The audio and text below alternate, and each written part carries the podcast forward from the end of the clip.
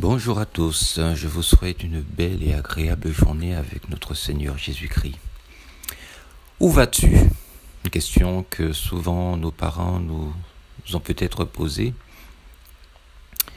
Je nous la pose aujourd'hui. 2020 a été pour beaucoup une année d'incertitude, des projets bien ficelés et préparés depuis longtemps.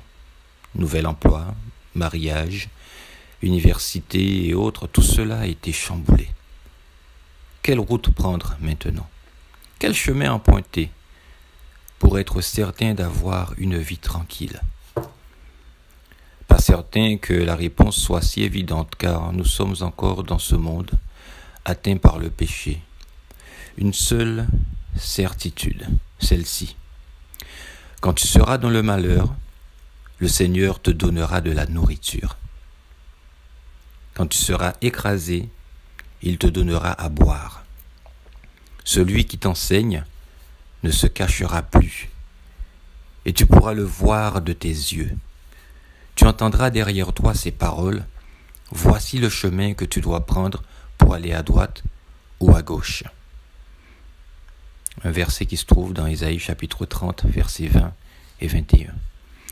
En cette journée, que Dieu puisse vous parler vous instruire et vous guider.